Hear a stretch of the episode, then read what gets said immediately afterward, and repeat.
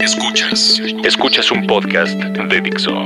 Escuchas a Salvador Camarena. Salvador Camarena. Por Dixo. La productora de podcast más importante en habla hispana. Bienvenidos a Orden de Información, soy Salvador Camarena y con mucho gusto los saludo. De verdad, muchas gracias por estar aquí. Ya lo saben, este espacio semanal que compartimos a través de la plataforma Dixo.com. Por supuesto, siempre estoy a sus órdenes en arroba salcamarena.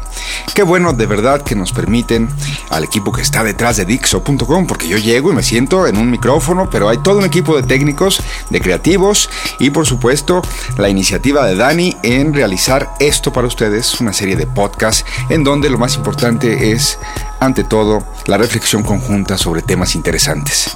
Espero que les resulte interesante precisamente la temática que plantearé enseguida en esta entrega en Dixo.com de nuestro podcast llamado, como ustedes saben, Orden de Información.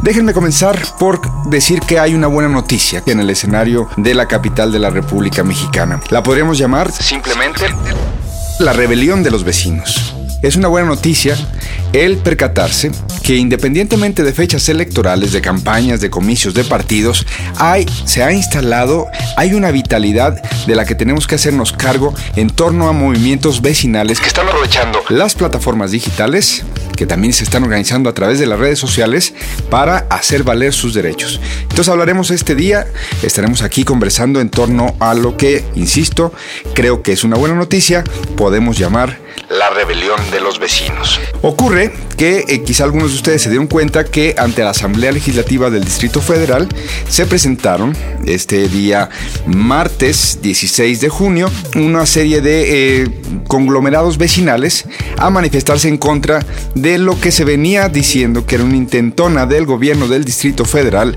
que tiene mayoría en la Asamblea Legislativa del Distrito Federal, una intentona por regularizar, cambiar, modificar el uso de suelo de 50 predios a lo largo y ancho del Distrito Federal.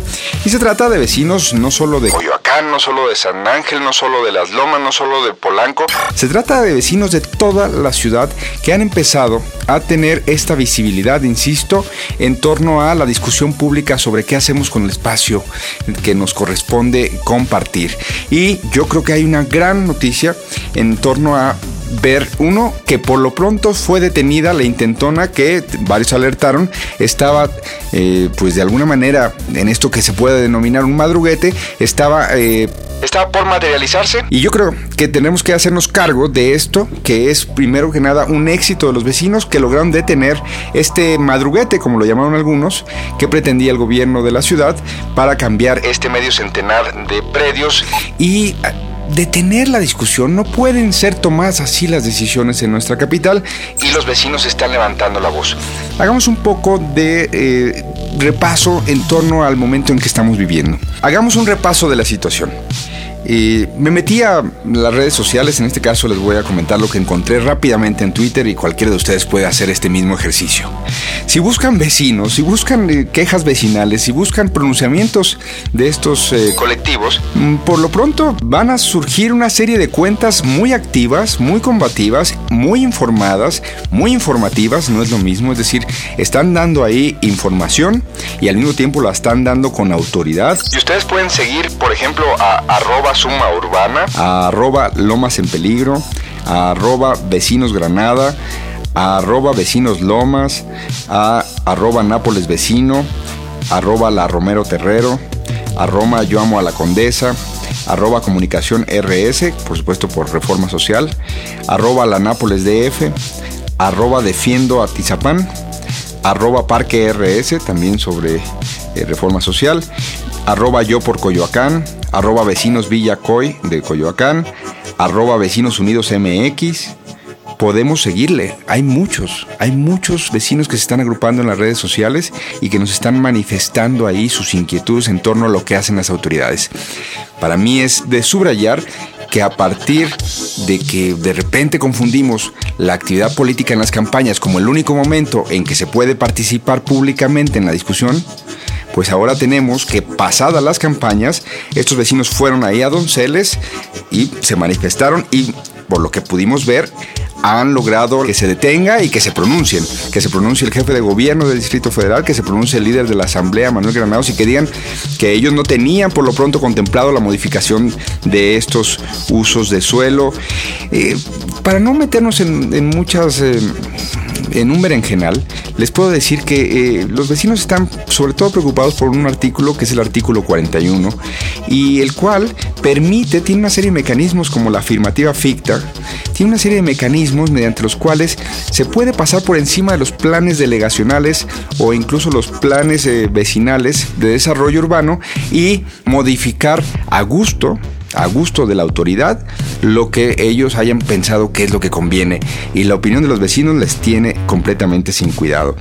Este artículo, los vecinos están pidiendo derogar el artículo 41 porque, por ejemplo, un vecino tuiteaba ahí en una de estas cuentas que el programa delegacional en la Álvaro Obregón permite, por ejemplo, que en un predio ubicado en una zona específica de esa demarcación se construyan solamente eh, edificios de cuatro pisos con cuatro departamentos por piso y que tiene que dejarse un área libre del 50%. Entonces, si eso dice hoy el plan delegacional, entonces con el artículo 41 las autoridades pueden modificar por sus reales deseos, un predio de esas características y convertirlo en un edificio de 12 pisos, es decir, de tres veces más lo que el programa delegacional planteaba, con seis departamentos por piso, más saturado, y con apenas un área libre del 20%. Esto, insisto, lo tomé de una de estas cuentas que denuncian cómo se utiliza este artículo 41 para hacer lo que se les pega la gana a las autoridades.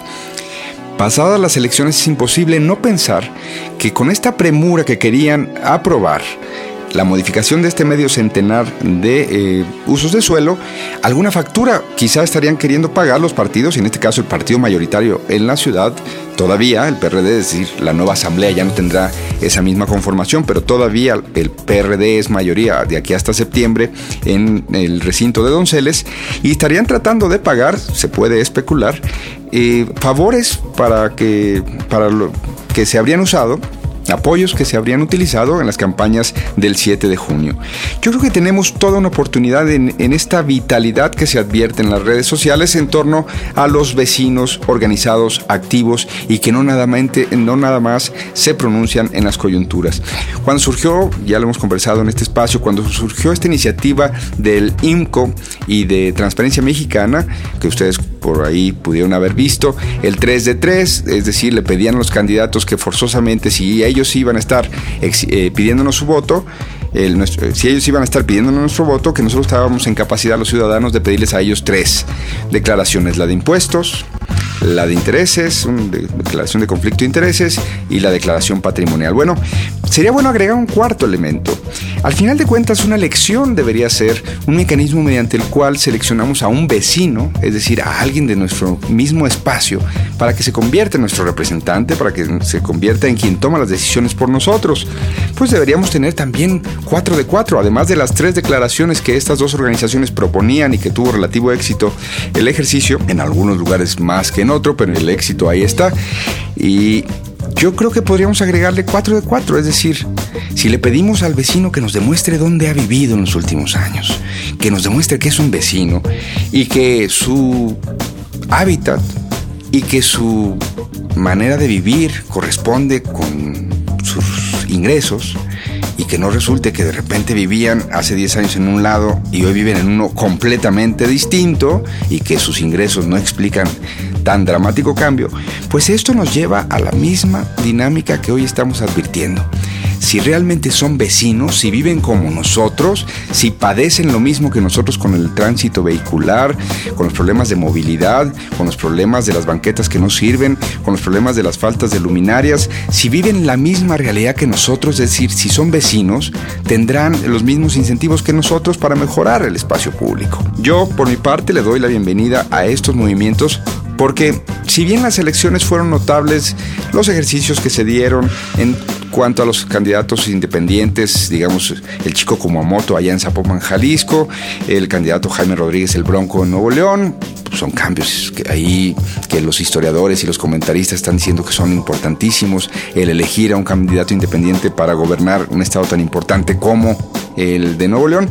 Y sin embargo, en En la capital tuvimos, es cierto, en la Miguel Hidalgo un candidato independiente, Arne Asden Ruten, pero independientemente de que aquí en la capital no tuvimos esos movimientos telúricos que sí se llegaron a dar en Jalisco o en Nuevo León, aquí tenemos un movimiento permanente y quizá yo me quedo más con eso.